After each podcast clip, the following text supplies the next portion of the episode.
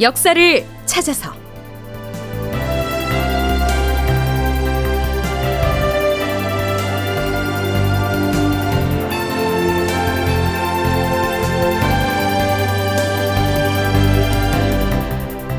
제 1234편 불안정한 휴전 협정 화친 서약은 했으나 극본 이상락 연출 황형선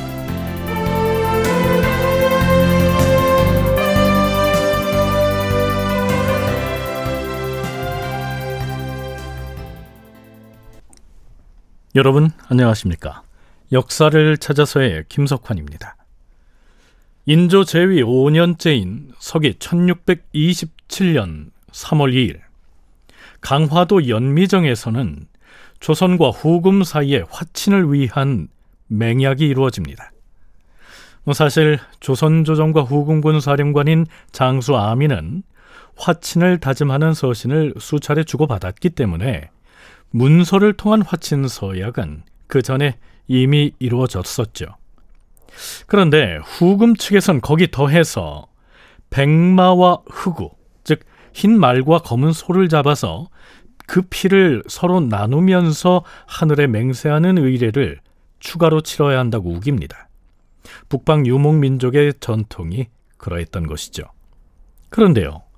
국가 원수인 인조가 후금국의 사신에 불과한 유해 등과 나란히 서서 그 피를 나눠 마시는 의식을 행할 수는 없었죠.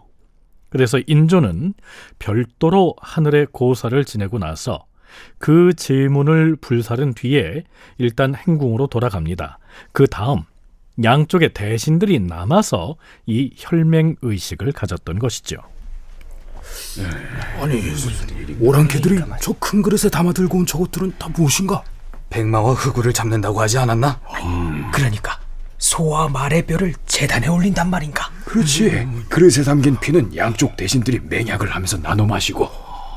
아니, 근데 왜 살코기가 아니고 뼈다귀를 재단에 올린다는 것인가? 글쎄 말이야. 잠자코 지켜보세나. 임금이 떠나고 난 뒤 오윤겸, 김유, 이귀, 이정구, 신경진 등의 조정 대신들이 후금 사신 유해와 함께 재단 앞에 이르렀다.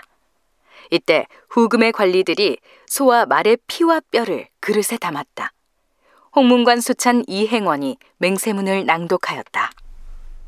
조선국의 원로 대신과 육조의 판서들은 남목태, 대야한, 하세토, 고산태, 탁불해, 차이혁, 강도리, 박이계 등 여덟 명의 대궁국 대신들과 함께 화친을 맹약하노라.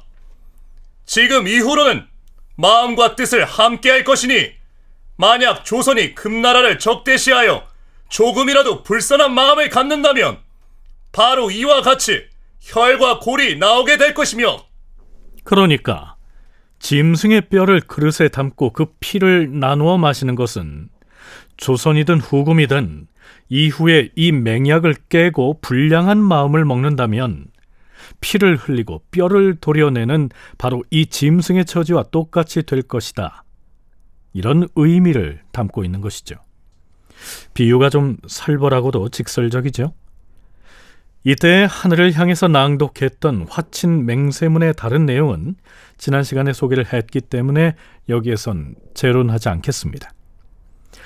자, 이제 조선과 후금 사이에 지루하게 밀고 당기고 했던 모든 화친 서약이 이렇게 일단 마무리가 된 셈이죠.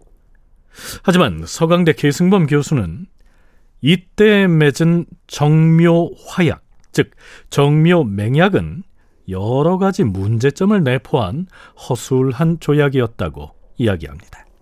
정면 맹약이 벌써 맞아요. 맹세한 약속이거든요. 국내에서도 맹약이라 하자 이런 사람도 있고 그냥 그동안 익숙한 거니까 정묘 화약으로 하자 그런 말도 있는데 어떻게 부르던 간에 이것은 서로 맹세한 거예요. 그러니까 이 맹세한 내용을 먼저 어기는 사람은 천벌을 받아서 죽는다. 이런 의미를 담고 있는데 서로 서명을 하고 피를 같이 마신 거란 말이에요. 근데 문제는 뭐냐 하면 정묘호란이 완전한 항복이 아니고 조건부 항복이다 보니까 약간 좀 뒷날 논쟁의 여지가 될 만한 것들이 덜어 있어요. 애당초 후금 측에서는 조선을 향해서 명나라와의 관계를 단절하라 이렇게 요구했지만 조선이 거부를 하자 마지못해 한 발 물러나서는 두 나라가 형제국으로서의 교린 관계를 맺는다 이렇게 서약을 했었죠. 하지만 만일 나중에 후금이 명나라와의 전쟁에서 승리해서 중원의 패권을 거머쥐게 된다면 그때도 조선을 여전히 형제국으로 대하겠느냐 이런 우려를 내포하고 있었던 것입니다. 처음에 후금이 요구한 거는 니네 명나라의 관계를 완전히 끊어라. 천청연호를 써야 한다. 인조, 조선 국왕이 나와서 같이 피를 마셔야 한다. 이런 얘기를 했는데 조선이 강하게 거부하고 하니까 후금이 후퇴한 다음에 조선의 요구를 들어주어서 그래 우리는 형제 관계지만 조선이 명나라와 맺고 있던 기존의 관계도 인정한 셈이에요. 그러다 보니까 나중에 후금이 어떤 정세 속으로 들어가는가에 따라서 달리 말하면 동북아시아의 정세가 어떻게 변하는가에 따라서 이 정묘 화약의 맹세한 내용을 놓고 자기한테 유리한 쪽으로 해석할 여지가 굉장히 많은 조약이었어요.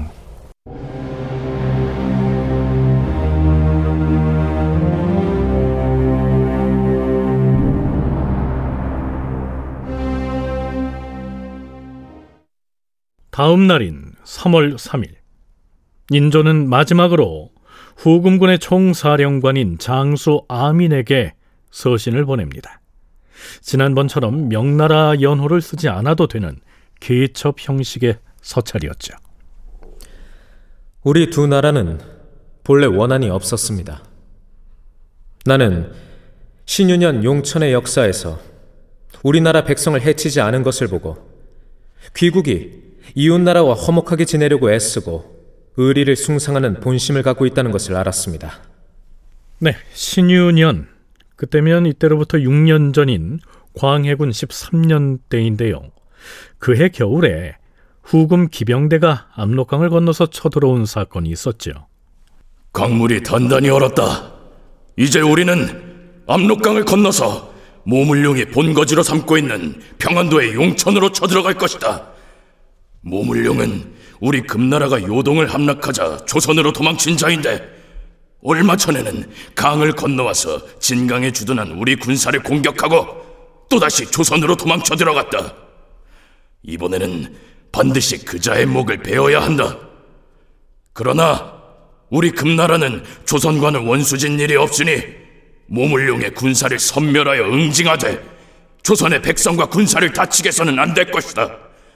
자, 진격하라!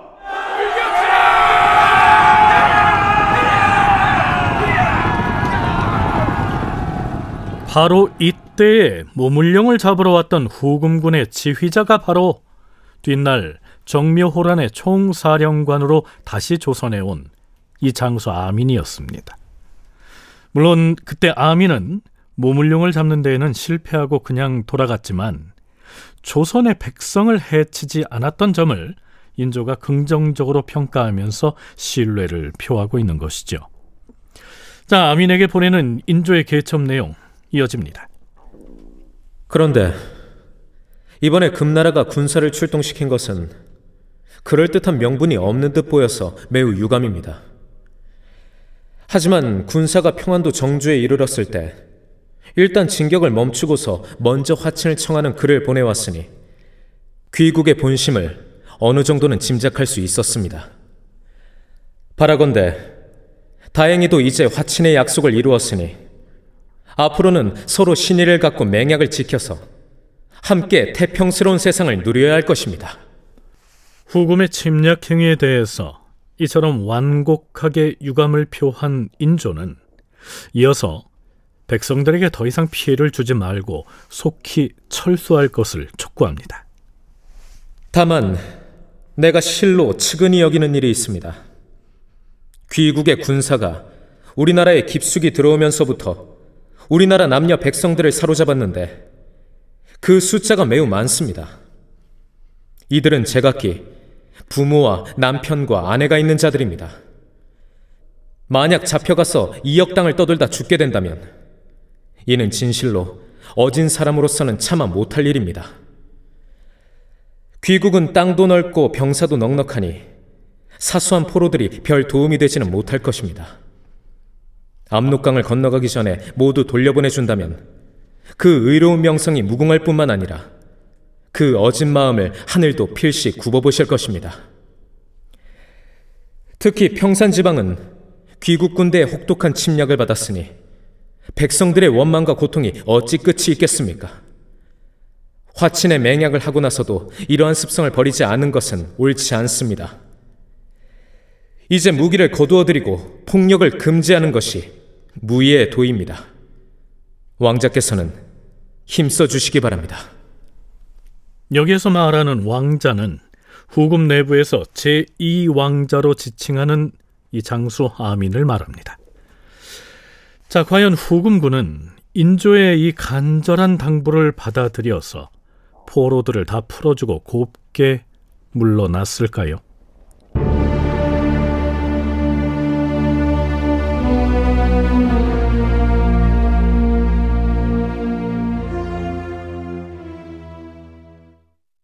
(3월 2일) 화친 협상이 타결된 다음 인조는 하늘에 고하는 지문을 읽고 나서 곧바로 강화도 행궁으로 먼저 돌아옵니다. 그 시각에 강화도의 연미정에선 조선과 후금의 대신들이 짐승의 뼈와 피를 제단에 올리고서 회맹의식을 치르고 있었는데요. 바로 그 시각. 전하, 완천군 최내길이 찾아와서 뵙기를 청하옵니다. 최내길이? 급한 용무라 하든가. 지금 국가적으로 매우 중요한 일을 수행하고 있는 중인데 무슨 일로? 아뢰 말씀이 있다고 하는데 그냥 물러가라고 하는 것이 아니다. 무슨 일인지 들어와서 고하라고 하라. 최내길은 인조반정에 세운 공을 인정받아서 3등 공신에 책정됐던 인물인데요. 그가 인조에게 무슨 말을 하는지 들어보시죠.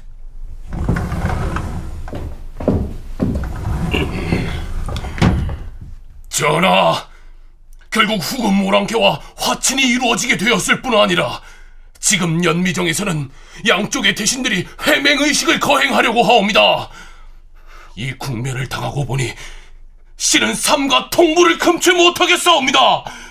신에게 배도가 하나 있어온데 지금 당장 연미정으로 달려가서 오랑캐 사신 유해를 단칼에 찔러 죽이고 신 역시 한 칼에 죽음으로써 화친의 일이 어그러지도록 하겠사옵니다.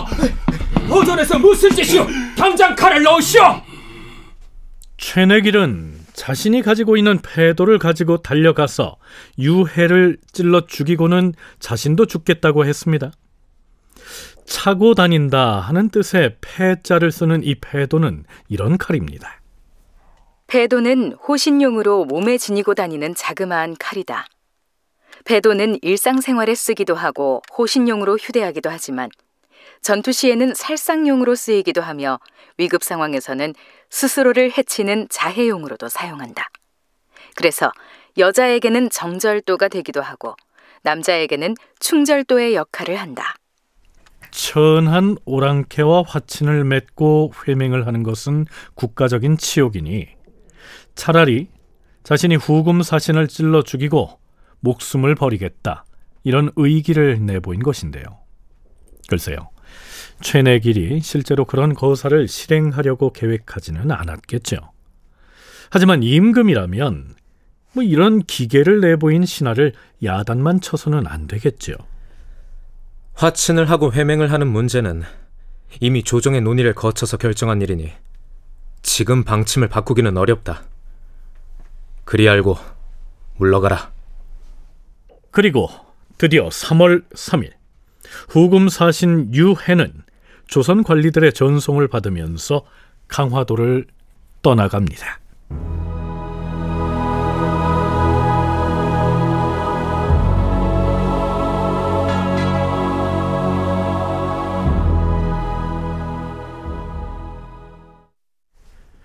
후금 사신 유해가 아민의 진영을 향해 떠난 직후 비변사 당상관들이 편전에 모입니다.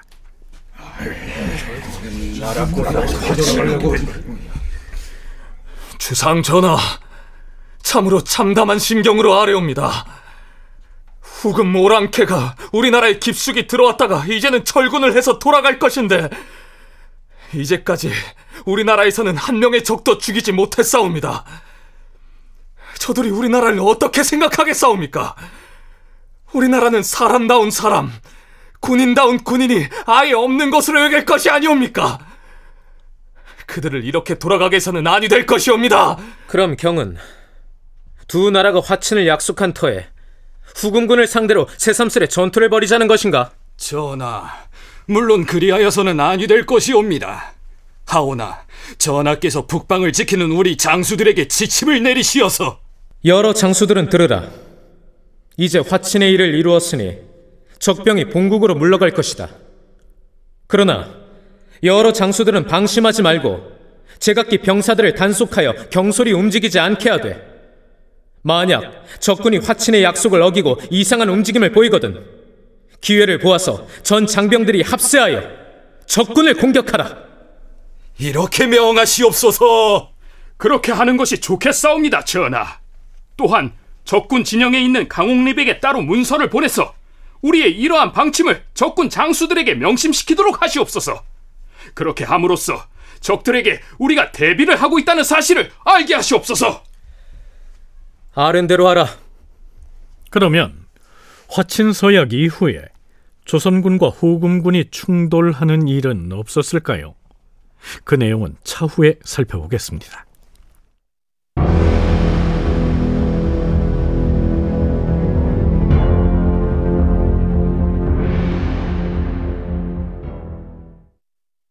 자, 이제부터는 후금과의 화친 협상 타결을 전후해서 극명하게 표출된 조선조정 내부의 갈등 양상을 짚어보겠습니다. 후금 사신 유해가 강화도를 떠난 그날 사헌부와 사관원이 양사 합동으로 몰려와서는 병조 참판 이경직을 한 목소리로 탄핵합니다.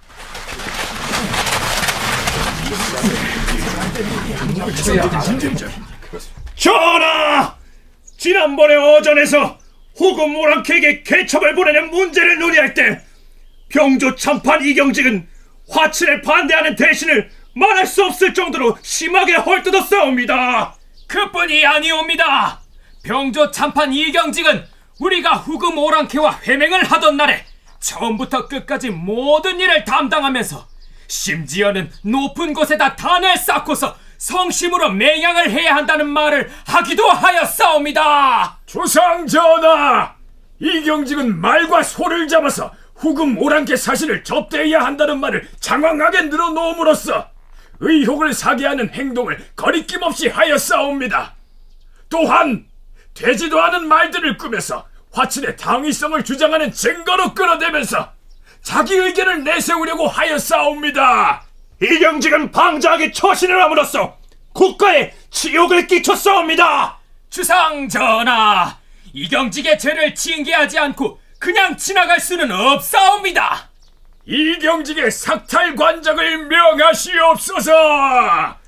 이경직의 삭탈 관장을 명하시옵소서. 이미 후금과의 화친이 타결된 이후인데도 대간에선 협상 과정에서 화친의 성사를 위해서 노력했던 병조 참판을 향해 비판의 화살을 돌리고 있는 것입니다. 대간의 공세는 여기서 멈추지 않습니다. 다큐멘터리 역사를 찾아서 다음 시간에 계속하겠습니다.